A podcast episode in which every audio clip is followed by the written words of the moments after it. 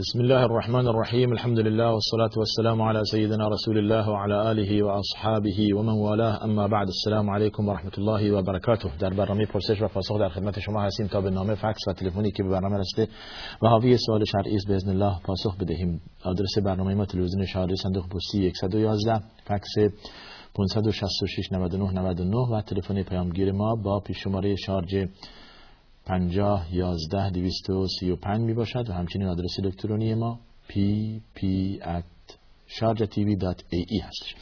بینندم در رابطه با مسئله تاریخی که در حقیقت به وقوع پیوسته و در جلسات گذشته به آن کم و بیش اشاره کردیم در رابطه با جنگ جمل و نظر اهل سنت جنگ جمل یک واقعیت تاریخی بود و هدف از آن خروج امون آیشه و طلحه و زبیر از مکه به سوی عراق برای مطالبه به خون حضرت عثمان بود که در مدینه شهید شده بود. داستان از این قرار بود در خلاصه که حضرت عثمان در مدینه بود و عبدالله ابن سبع یهودی گروهی را تشکیل داده بود برای مبارزه با حضرت عثمان و خلع و بیرون کردن ایشون از حکومت اسلامی و به شهادت رساندن ایشون مقاومت شد در نهایتا چون که در مدینه کسی نبود و تمام سربازان در جای دیگه مشغول فتوحات بودند مدینه محاصره شد به وسیله آنها و نهایتا حضرت عثمان شهید شد و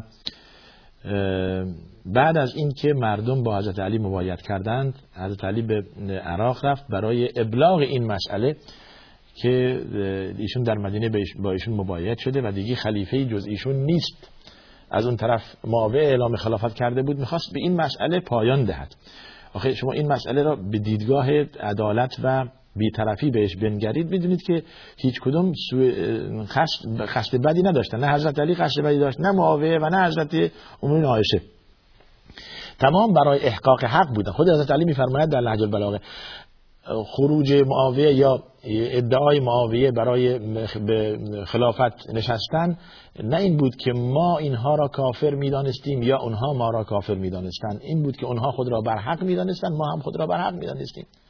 و خروج ام المؤمنین عایشه یا درگیری جنگ جمل این نص فرمایش از علی نهج بلاغه است.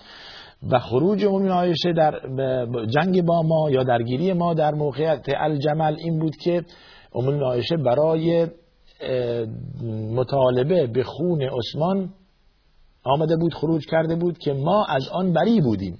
حضرت علی میفرماد ما از این خون بری بودیم.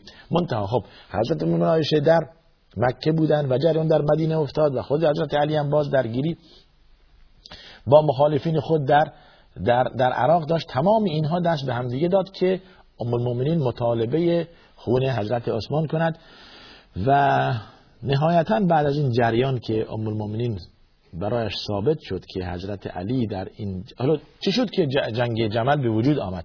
بعد از این که اینها به اتفاق رسیدند که هم سربازانی که از طرف ام عایشه آمده بودند و هم سربازانی که از طرف حضرت علی بودند که این مسئله تمام شده هست و خروج حضرت علی از مدینه به عراق برای اعلام و دفاع از حق بوده است و ربطی به مسئله به حضرت عثمان ندارد.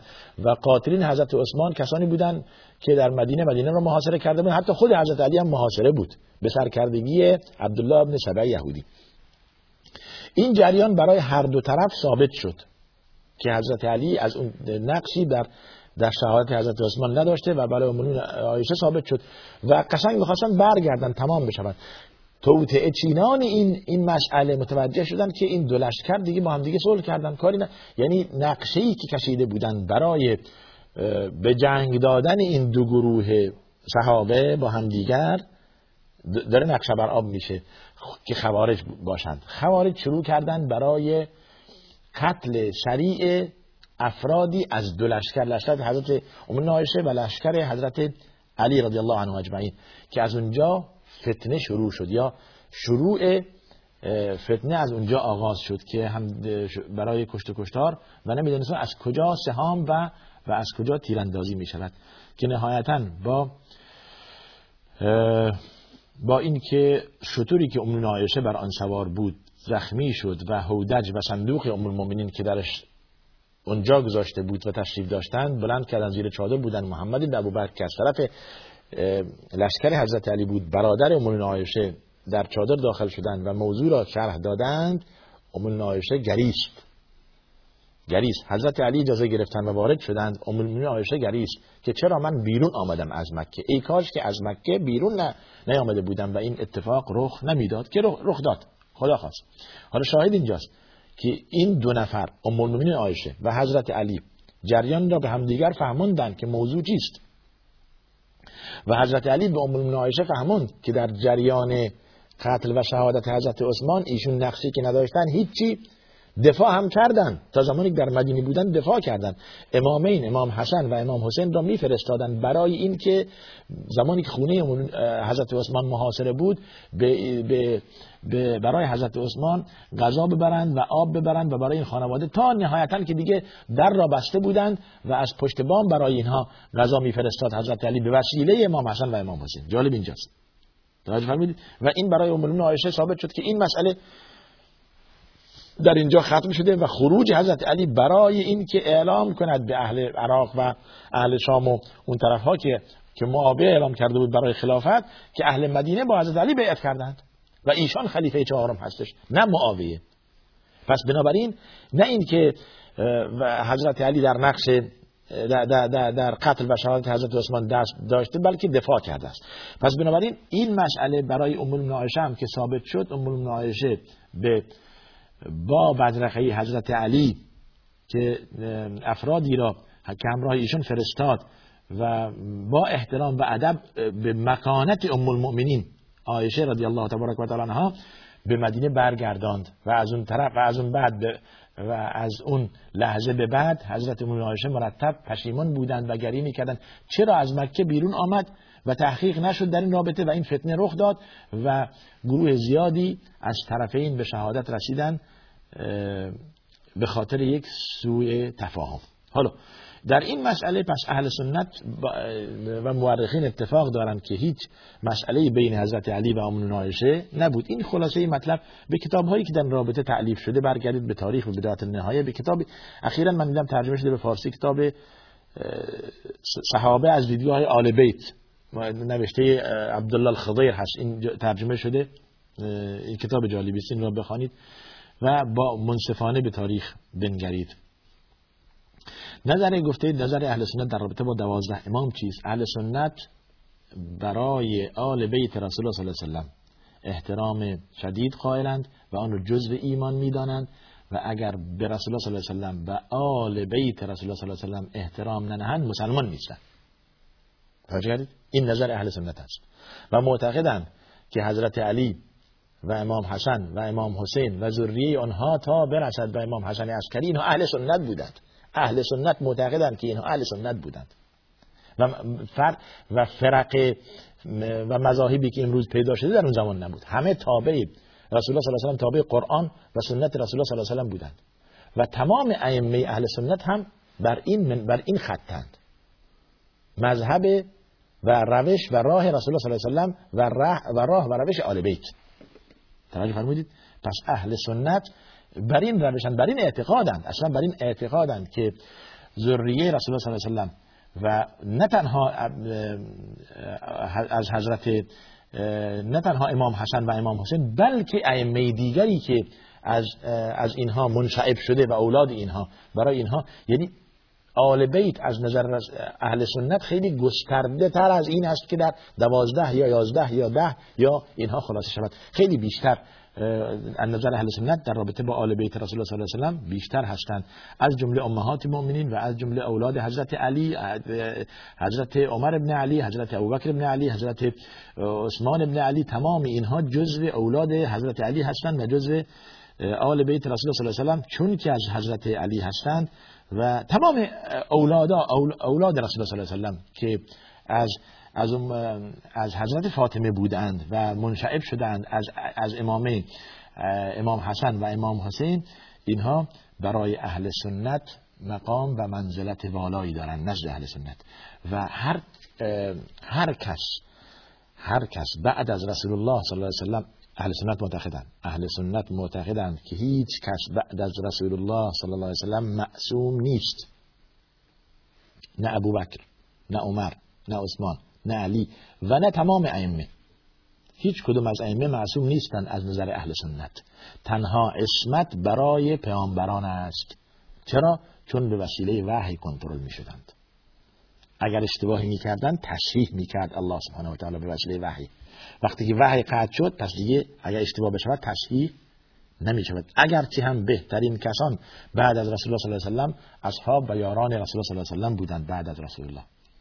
همچون که میفرماد خیر القرون قرنی ثم الذين يلونهم ثم الذين يلونهم بعد از سه, تا میفرماید. بعد از آن افرادی میآیند که فلان و فلان و فلان می‌کنند. این در زمان رسول الله صلی الله علیه و و افرادی که در آن زمان بودند بهترین مردم بودند. به خصوص خلفای راشدین و بالاخص اونهایی که پیامبر اونها را به بهشت وعده داد. عشره مبشرین بالجنه بسیار خوب. در مورد مقوله من کنت مولا فهادا علی مولا در جلسه گذاشتم به آن اشاره کردیم که در موقعیت قدیر بود و رسول الله صلی الله علیه و برای این که اون سوء زن و سوی فکر غلطی که دیگران نسبت به حضرت علی داشتند برطرف کند مردم را جمع کرد و فرصت مناسب دانست که این موضوع را بیان کند. برای اینکه در تقسیم غنائم قبل از اعمال حج حضرت علی را فرستاده بود به کمک و یاری خالد بن ولید بشتابد و اونجا غنائم را تحویل بگیرد و بریده اسلمی حضرت علی بریده اسلمی را جانشین خود کرد و به او گفت که غنائم به کسی نمی‌دهی تا اینکه مراسم حج تمام بشود و به مدینه برگردد و آن را به رسول الله صلی الله علیه و بدهین. که مردم از حضرت علی تقاضا کرده بودند که لباسی از غنیمت اگر هست به ما بدید این شطوران ما خرڅ شده یک شطوری از غنیمت به ما بدید ما بالاخره حضرت علی از تقوای حضرت علی. از ورای این بزرگوار میفرمودند یک درهم از بیت المال یک درهم از اموال غنایم نباید حیف و میل شود. باید برگردد به بیت المال به رسول الله صلی الله علیه و تحویل داده شود. رسول الله خود می‌داند که به شما می‌دهد یا نمی‌دهد. چگونه توضیح می‌کند؟ من وظیفه دارم. ببین تقوای این بزرگوار میفرماد من وظیفه دارم این اموالی که خالد بن ولید تحویل من داده اموال غنائم که در یمن و اون طرف ها جمع شده بود برگردانم به بیت المال به رسول الله صلی الله علیه و چگونه تقسیم میفرماید؟ خود رسول الله صلی الله علیه و سلم مشرع ایشان است. من یک درهم نمی‌توانم به شما بدهم یا یکی از شترانی که از اموال غنیمت گرفتن یا این اسبان یا این حیوانات یا این لباس ها به شما بدهم. که همه همه یک نوع بین خود و و هم دیگر می‌گفتند که خیلی سخت گیر حضرت علی نباید که اینطور بشود ما می‌خواهیم تا زمانی که حضرت علی شنید که رسول الله به حج می آید و اگر اموال غنیمت را ببرد همراه خود به مدینه اگر همراه خود ببرد به حج رسول الله نمی‌رسد. بریده اسلمی را جاینشین خود کرد گفت که ایشون تا این تحویل شما باشد. من می‌روم به مکه به حج رسول الله صلی الله علیه و می‌رسم به اونجا به رسول الله ملحق می‌شوند می‌شوم بعدا هم شما بیایید. وقتی که حضرت علی رفت به رسول الله ملحق شد در مکه بعد از چند روزی بریده اسلمی با افراد آمدن با اموال غنایم. دیدن که تمام چیزی که حضرت علی توصیه کرده بود برای این که اموال غنایم دست نخورد سالم برگردد به مدینه و به بیت المال توضیح شده. شترانی سوار هستند و لباسانی بر در تن دارن حضرت خیلی ناراحت شد. از بریده اسلمی خیلی گله کرد. خیلی گله کرد. این در بهار الانوار این مسئله ذکر شده. خیلی گله کرد. بعد این مسئله بریده اصلا می‌گوید من خیلی از حضرت علی ناراحت شدم. رفتم نزد رسول الله صلی الله علیه و گفتم چقدر از من گله کرده بیگونه ای که می‌خواست دیگه به من بزند. بیگونه ای که می‌خواست تمام هرچی هرچی بود به من گفت. به خاطر این مسئله اگر انجام دادم بیاین فلان کردم. برده اسلمی می‌گوید که زمانی که من شکایت حضرت علی نزد رسول الله صلی الله علیه و می‌کردم دیدم چهره مبارک تغییر می‌کند. نهایتا گفت ای بریده در رابطه با حضرت علی چیزی نگو. شکایت علی نزد من نکن. علی مردی است که به خاطر خدا این کار کرده. می‌خواسته است که حق پایمال نشود. می‌خواسته است که بیت المال اموال بیت المال به بیت المال برگردد. پس شکایت حضرت علی نزد من نکن. چیزی نگو. ورده می‌گویند گفتم چشم یا الله. میگه اون چی که در دل من بود نسبت به حضرت علی بیرون رفت. به خاطر رسول الله مرا نهی کرد. ولی مردم این مسئله در دلشون باقی مونده بود. این اموالی که در اونجا بود در حجت الوداع در همون حجی که رسول الله صلی الله علیه و بودن با هزار با 120 هزار بلکه 130 هزار نفر همین مسئله شایع شده بود که ایشون ندادن اموال غنیمت به ما و نمی‌دونم برید اسلمی توضیح کرده ایشون سختگیر بودن برید اسلمی اومده این را. تا زمانی که رسول الله صلی الله علیه و این مسئله شنید. در قدیر زمانی که برمیگشتند مردم دیگه در آنجایی بود که مفترق طرق بود. می‌خواستن برگردن و هر کس و هر قبیله به به, به, به, به طرف خود به, به شهر خود به متفرق بشوند. رسول الله فرصت را غنیمت شمرد و در اونجا این مقوله را فرمود. می‌خواست که اون چیزی که در دل مردم برای نسبت به حضرت علی بود و برای تقسیم غنایم بیرون ببرد. این دیدگاه اهل سنت و و تاریخ می‌گوید. و این مقوله را فرمود اگر شما حضرت علی را دوست دارید مرا دوست دارید باید حضرت علی را دوست داشته باشید. کسی که من ولی آن هستم حضرت علی ولی آن است. و خدایا با کسی دشمنی کن که با حضرت علی دشمن است و با کسی دوستی کن که با حضرت علی دوست است. این مقوله صحیح است از رسول الله صلی و مردم نسبت به حضرت علی اون که در دل داشتن بیرون بردن. بعد از این مقوله تمام نسبت به حضرت علی حسن زن داشتند که اگر ایشون سخت گیر بوده به خاطر خدا بوده نه به خاطر مصلحت شخصی بوده. خب کجا میره این به این اموال غنایم؟ در کیسه حضرت علی میره در بیت المال میره. پس بنابراین اگر بود اگر سخت گیر بودن به خاطر خدا سخت گیری کردن به خاطر امانت داری که یک درهمی حیف و میل نشود. پس دیدگاه مردم تشهیه شد نسبت به حضرت علی با مقوله رسول الله صلی الله علیه و اما از این جمله برداشت شود که حضرت علی جانشین رسول الله صلی الله علیه و است؟ نه. اگر بنا بود جانشین که میفرمود هذا علی بعدی خلیفه. یا یا فلان شخص بعد از من خلیفه است. این یک مسئله که تعارف ندارم رسول الله صلی الله علیه و آیه نازل می‌شد. مسئله خلافت و جانشینی. عرض کردم در جلسه گذشته مسئله کمی نیست مسئله ساده ای نیست. زمانی که خداوند میفرماید که ان الله لا یستحی ان یضرب مثلا ما بعوضه فما فوقها. خدا هیچ شرمش نمی آید که مثال بزند در قرآن. از پشه گرفته تا فوق. در مسئله جانشینی دیگه خدا تعارف داشت نمی گفت به نام میفرمود. به نام آیه نازل می‌کرد. این یک مسئله. و رسول الله صلی الله علیه و به نام میفرمودند که اینها جانشین من هستند. این یک مسئله. بعد از آن 120 هزار صحابه در زمان سقیفه بنی ساعد زمانی که بیعت می‌شد با حضرت ابوبکر خب هیچ کس بلند نشد بگه که همش دو ماه پیش شما حضرت علی جانشین شده است و شما دست ابوبکر بالا می‌برید. با ابوبکر بیعت می‌کنید. این چی به انصافی است؟ خب خود حضرت علی با حضرت ابوبکر بیعت کردن. تأخیر حضرت علی ببینید خود در نهج البلاغه تأخیر حضرت علی نسبت به با بیعت ابوبکر صدیق چیست میفرماید که نه این که ما در بیعت تأخیر کرده این به خاطر اینکه ابوبکر لیاقت ندارد. گله ما این است که با ما مشورت نشد. و الا می‌دانیم که ابوبکر سنی از آن گذشته. می‌دانیم که منزلت و مقامی دارد و می‌دانیم و می‌دانیم که بهترین افراد است برای جانشین رسول الله صلی الله علیه و این مقوله از حضرت علی است و با حضرت ابوبکر بیعت می‌کنه. پس بنابراین خود صحابه نمی‌دونستن کی جانشین است. کی باید جانشین شود؟ نه نصی بود نه آیه‌ای بود نه حدیثی بود صریح بود. عرض کردیم از قرائن برمی آید از قرائن برمی آید که حضرت علی بعد از رسول الله صلی الله علیه و هست. از قرائن برمی آید که حضرت ابوبکر بعد از رسول الله صلی الله علیه و هستش. اما دلیل قطعی نه. در هیچ کتب تاریخ ذکر نشده و در هیچ حدیثی ذکر نشده و در هیچ آیه نمیده اگر ما بخوایم آیه را تعویل بدهیم بدین معنا که معنای این این حدیث معنای این آیه بله خطاب به ابوبکر است یا خطاب به حضرت علی است این دیگه تعویل بیجاست. توجه کردید و و و بزرگواری و مقام و منزلت حضرت علی قابل انکار نیست. نه برای ما برای صحابه رسول الله صلی الله علیه و در در آن زمان. برای اون اون اون قرن. ولی از اون طرف بزرگواری و فضیلت حضرت ابوبکر هم برای حضرت علی این کار نیست و برای صحابه آن زمان هم قابل این کار نبود.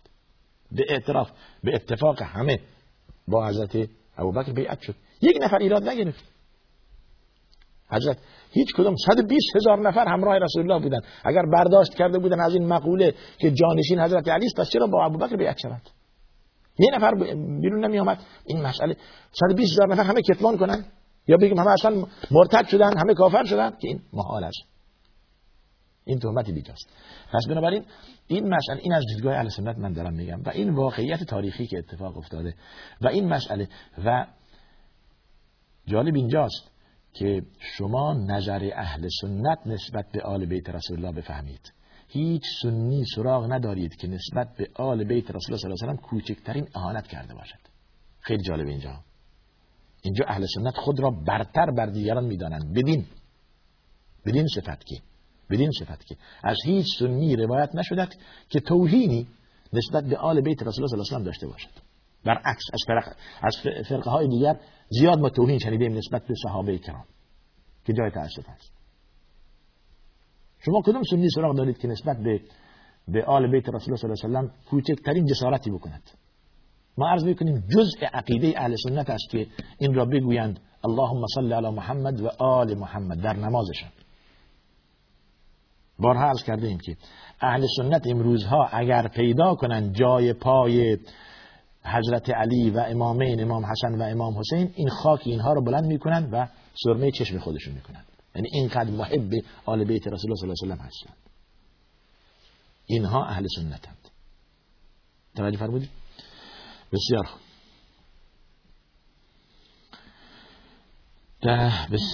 در رابطه با بله در رابطه با وضوع گرفتن گفته اید که گفتند بار اول واجب است بار دوم سنت است بار سوم مکروه است. من نمی‌دونم متوجه نشدم از این بار اول و بار دوم بار سوم که شما فرمودید منظورتون چیه یعنی شستن یک بار گفته اید که واجب است و شستن دو بار سنت است و شستن سوم من این همچون چیزی نیست. شستن یک بار هر عضوی واجب است درست شستن دو بار و سه بار سنت است. سه بار سنت. بیش از سه بار ممکنه شما شنیدید که بیش از سه بار مکروه است. این بله. برای که دیگه میشه اسراف هم سوالی بعد از این هم هست. در رابطه با وضو گرفتن و بعضیا که اون حدیث داریم که ویل للعقاب من النار وای بر کسانی که پشت پاشون آب نمی‌گیره. به خاطر همین بعضیا اینقدر آب میریزن پاهاشون می‌کشن به به موزاییک و به کاشی همونجا اینقدر می‌خوان که آب بریزن به اندازه دو تا غسل برای یک پا شستن. خب این اسرافه دیگه. این میشه حرام. کافی است که آب به همه جای اعضای وضو بگیرد. پای شما تا خوزک و, خلا و, و خلال انگشتان پا با انگشتان دست با انگشتان دست خلال شود لابلای انگشتان پا. یعنی کلا آب به همه جا آب همه جا را بگیرد و شسته شود. دیگه زیاد آب ریختن و اصراف کردن حرام است. ولو که در وضو و در غسل واجب باشد. چون میگید وضو عبادت است درسته. ولی خب اصراف کردن در این عبادت میشه حرام. ولو که هم شما بر جویی بر رودخانه نشسته باشید که آب خیلی فراوان باشد و زیاد باشد یا بر دریا. پس بنابراین اصراف جائز نیست. بله. بله.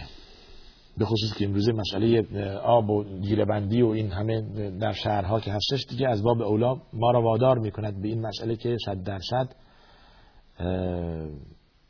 در, در وضو گرفتن در غسل کردن یک کمی منصف باشیم مقتصد باشیم. بله. درباره لباس شنیده ایم که تنگ نباشد نازک نباشد کوتاهی و بلندی آن بدیهی است که بگونه بلند باشد که خار و خاشاکی که در کوچه هست جمع نکند که نجاست به آن اصابت کند. و بگونه کوتاه نباشد که در رابطه با زنان عرض می‌کنم. و بگونه کوتاه نباشد که ساق پاش بیرون باشد. این کوتاهی و بلندی لباس. هر کس خود می‌داند عورت چگونه پوشانده شود. عورت زن از فرق سر تا ناخن پاست. حالا جز دست و صورت جز دو دست و صورت اون هم صورتی که آرایش نشده یا صورتی که از زیبایی خلقی برخوردار نیست. اشکال نداره که بیرون باشه. اما صورتی که آرایش شده باید پوشنده شود و صورتی که زیباست و صاحب این صورت صاحب این خودش می‌داند که مردان را به فتنه می اندازد باید بپوشاند. باید بپوشاند. بله. ولا یبدین زینت ها نمیشه زینت دیگه. الا ما ظهر منها. خیلی خوب. این مسئله ما ظهر منها ائمه شافساده شافعیه میفرمایند که دست صورت است. اما به شرطی که عرض کردم نه آرایش نشده باشد. بله. و زمانی که می‌گوییم پوشانده شود یعنی کل صورت نه اینکه چشم ها آرایش بشود از سرمه و و, و, و آرایش شود و بیرون کند و بقیه را بپوشاند. این خلاف شرع است. این خلاف دستور شرع است. بله این فتنه آن بیشتر است. خیلی خوب. ایمیل هم می‌خونیم. اولا السلام علیکم. به از تاجیکستان برامون ایمیل فرستادن. من متوجه بله.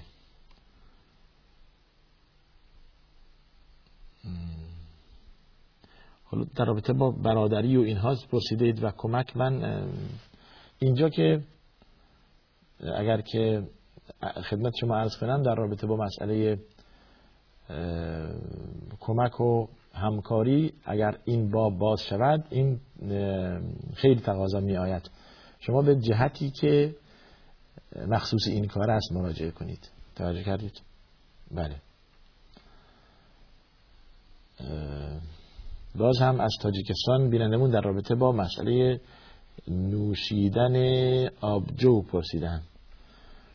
بله. ببینید در در حدیث اومده ما اشکر کثیره فقلیله حرام. هرچی که زیادیش مست می‌کند کمش هم حرامه. حالا ممکن شما بگویید که شما اگر یک قطی یا یک شیشه آبجو بخورید مست نمیشید. ولی اگر چهار تا بنوشید من مثال مست میشید. توجه کردید. پس بنابراین مقدار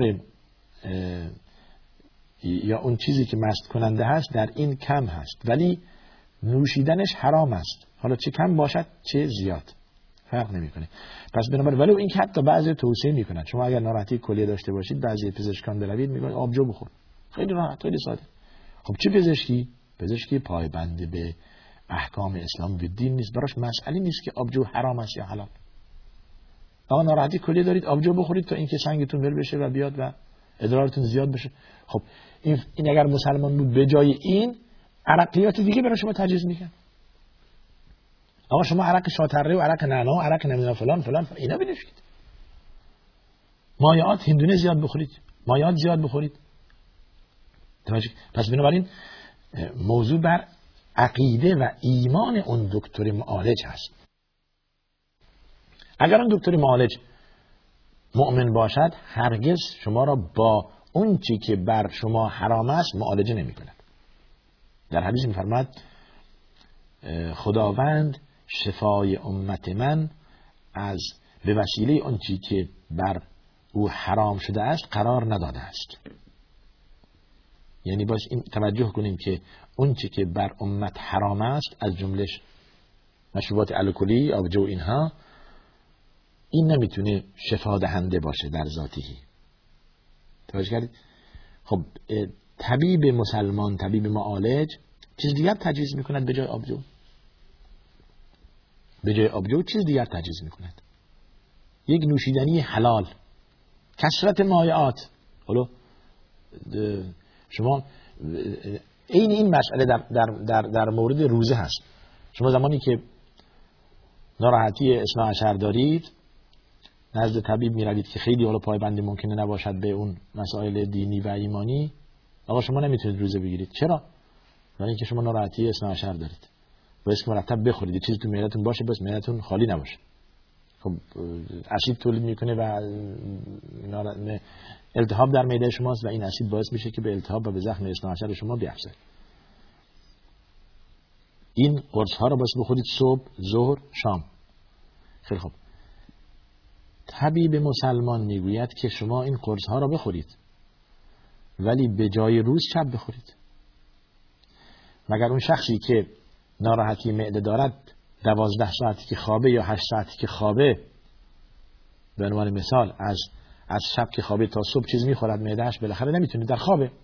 پس بنابراین بگذارید این استراحتی که در شب دارد این معده چیزی توش نمیره در روز باشد. مانع روزه ایشون نشوید. شما طبیب معالج طبیب مسلمان این را این داروها را بعد از افتار دوازده شب قبل از سحری یا هنگام سحری این این این سه وقت رو تجویز میدن؟ به جای بعد از صبحانه و نهار و شام اون پس بنابراین برمیگردن به طبیب معالج. همیشه بر به حالت و به ایمان طبیب معالج. که از لحاظ طبی هم فرقی ندارد.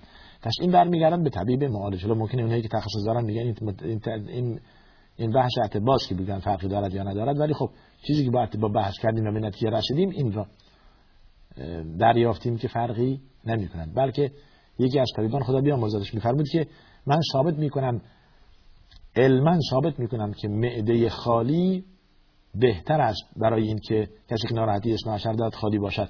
ولو که اسید اسید کمتر تولید می‌کند. معده که خالیش اسید کمتر تولید می‌کند. برای اینکه اسید کی تولید میشه؟ زمانی که معده بیشتر درش هست پر هست بیشتر اسید تولید میشه که هضم بشه. پس زمانی خالیش کمتر تولید میشه.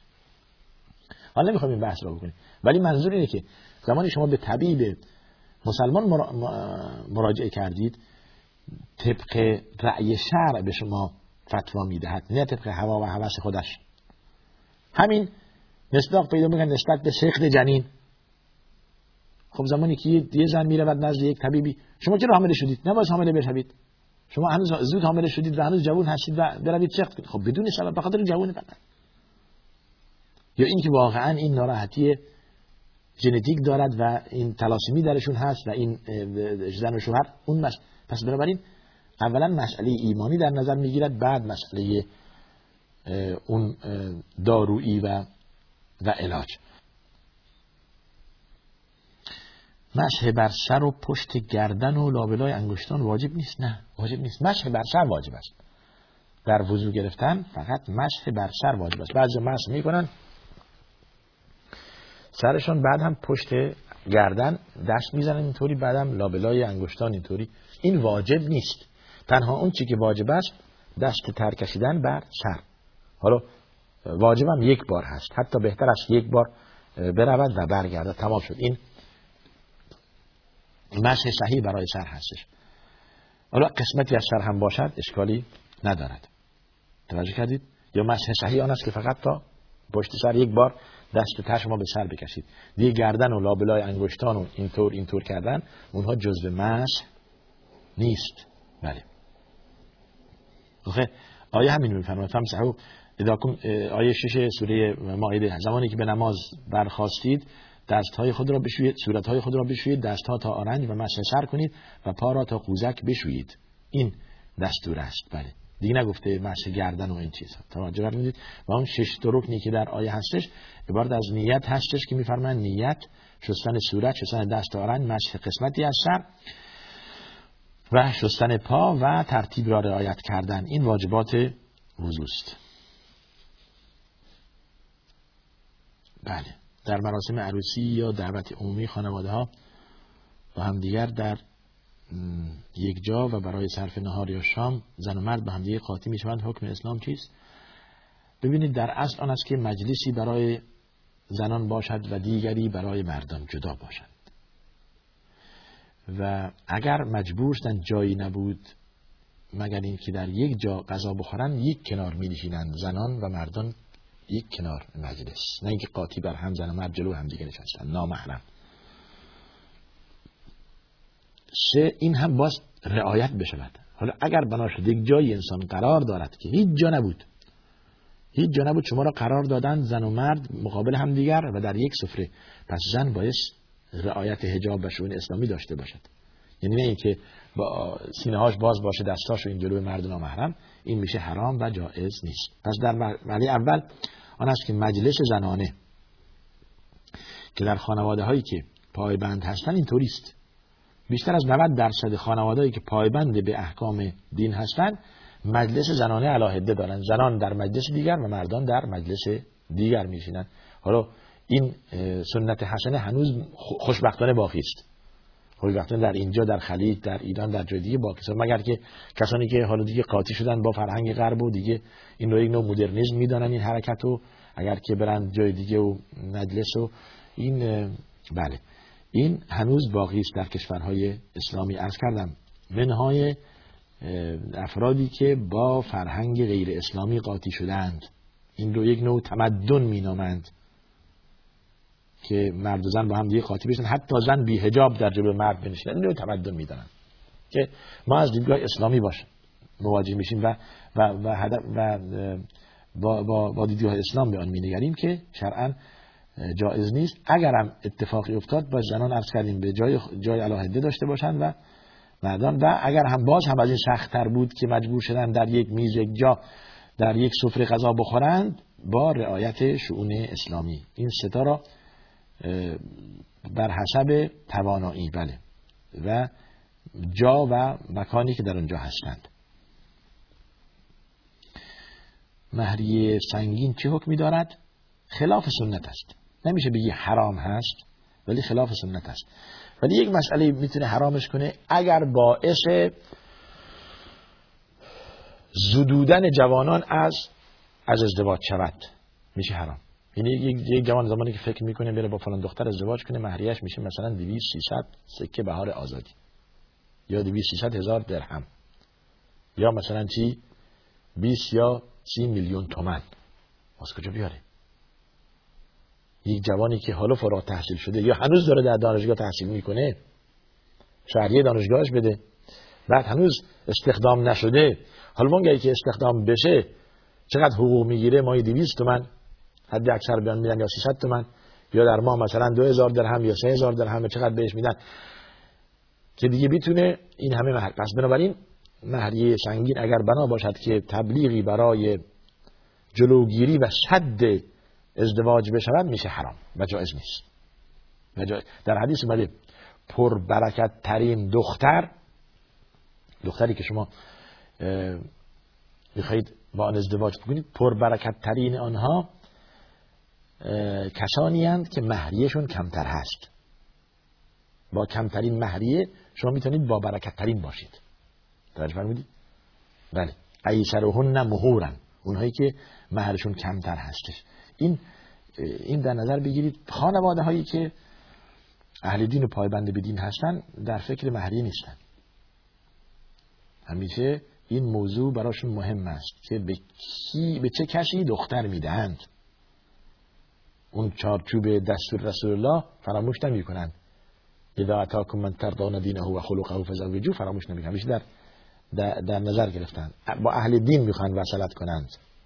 این یک مسئله. و آن که می‌خواهد با دختری ازدواج کند باز هم فضفر به ذات دین تربت یداک فراموش نمی‌کنه. اهل دین را انتخاب می‌کنن پس دو طرف به خاطر دین بوده دیگه مسئله مهریه نیست. اونها مهریه سنگین نمی‌کنن. این هم چی؟ نه در فکر این نیست. حالا اون که مهریه سنگین می‌کنه برای چی؟ به ترس اینکه اگر طلاق بدهد اگر مرد بخواهد زن را طلاق بدهد فرض می‌کنه طلاق میده. اگر نسازم باشد اگر بنا باشه که با این نسازد با این راه ازدواج و اون الفت و محبت نباشد هر کاری که از دستش صادر میشه می‌خواد طلاقش طلاقش میده یعنی شما می‌خواید به زور به گردن این بندازی به زور به این بچسبونید چیزی که نمی‌خواد.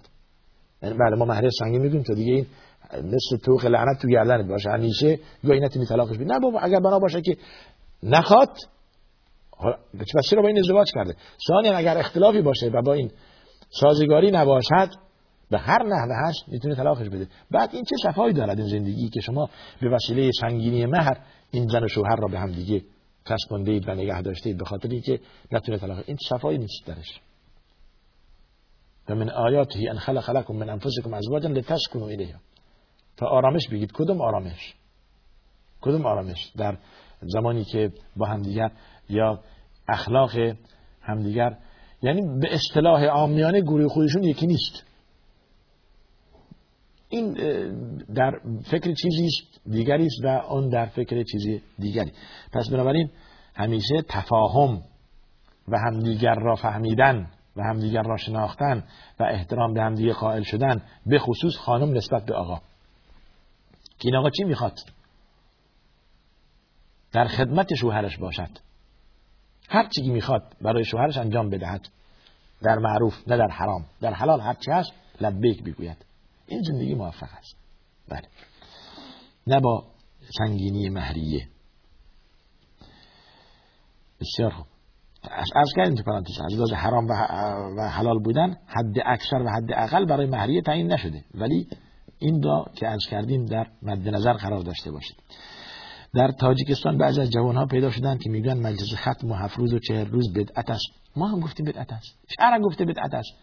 اسلام گفته بدعت است. نه اون جوان ها گفتند. شما توجه کنید دین را از قرآن و حدیث رسول الله یاد بگیرید. قال الله قال رسوله. در قرآن در حدیث در فرمایشات صحابه در عمل آنها در فرمایشات تابعین و تابع تابعین و اون سه قرنی که رسول الله صلی الله علیه و گفتند که قرن پربرکتی است که عرض کردیم خیر القرون قرنی ثم الذين يلونهم ثم الذين در اینها هیچ کدوم مشاهده نشده که بعد از سه روز دیگه هفت روز بشینن برای میت. یا چهلم یا یک سال مثل بعضی الان رسمی در در در, در, در ایران در همه جا توی روزنامه جرای چهر روز گذشت. یک سال از فراق این گذشت. خب از کجا این؟ کجاش به دین مربوطه این مسئله چهر روز و هفت روز و یک سال؟ توجه فرمودید؟ پس بنابراین این مسئله نه اون جوانان می‌گویند بلکه دین می‌گوید.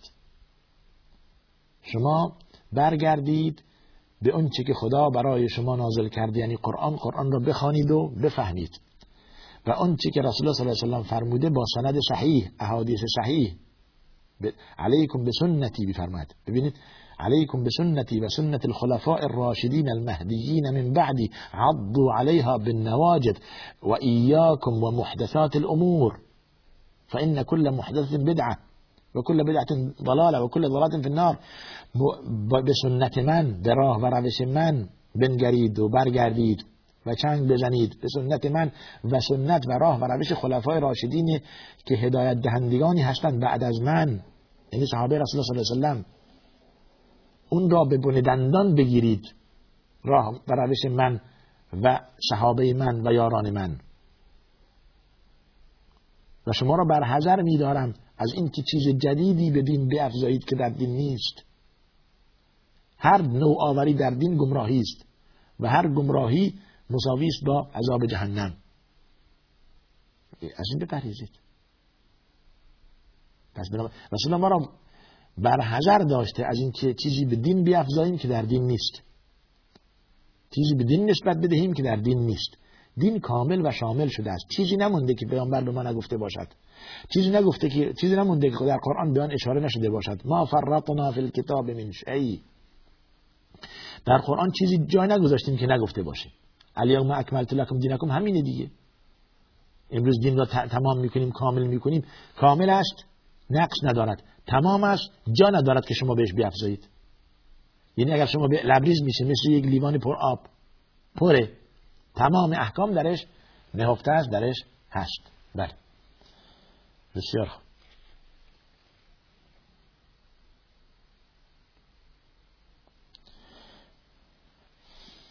بله. و این مسئله بدعت نه تنها در این مسئله همون هفت روز و چه روز در, هم در تمام مسائل دینی چیزی که در دین نباشد میشه بدعت. فرق نمی‌کنه. حالا در در نظر کردن قبور که میشه شرک در در چیزی که سوالی بعد از این اومده آیه لا تذرن الهتکم ولا تذرن ودن ولا سواعا ولا یغوث و یعوق و نصر چی بوده است؟ که ها بودن و چه شده است؟ این در سوره نوح است ابن عباس در تفسیرش میفرماید این این مسئله برمیگردد به قرون اولا قرون جاهلیت. صالحانی و افراد صالح بودند. اینها این اینها که قرآن آن ذکر کرده که مشرکین میفرمایند مشرکین می‌گفتند از زبان مشرکین می‌گوید که مشرکین گفتند که شما آلهه و خدایان خود را رها نکنید و به خصوص آن پنجتو لا تدرون ودن ولا سواعا ود سواع یغوث و یعوق و نصر این پنجتا افراد صالحی بردند که فوت بودند که فوت کردند و روی قبر آنها بالاخره گنبد و آرامگاه درست کردن. کم کم اینها تبدیل شدن به عبادتگاه تبدیل مجسمه و شکل اینها درست کردن و گذاشتن و اینها را می پرستیدن به اینها تبدیل شدن به به پرستش به, به معبود. به معبود تبدیل شدن و اینها را می پرستیدن و خدا نهی کرد زمانی که پیامبر فرستاد اینها را بودها را از بین ببرید. اینها ناراحت می‌شدن مشرکین.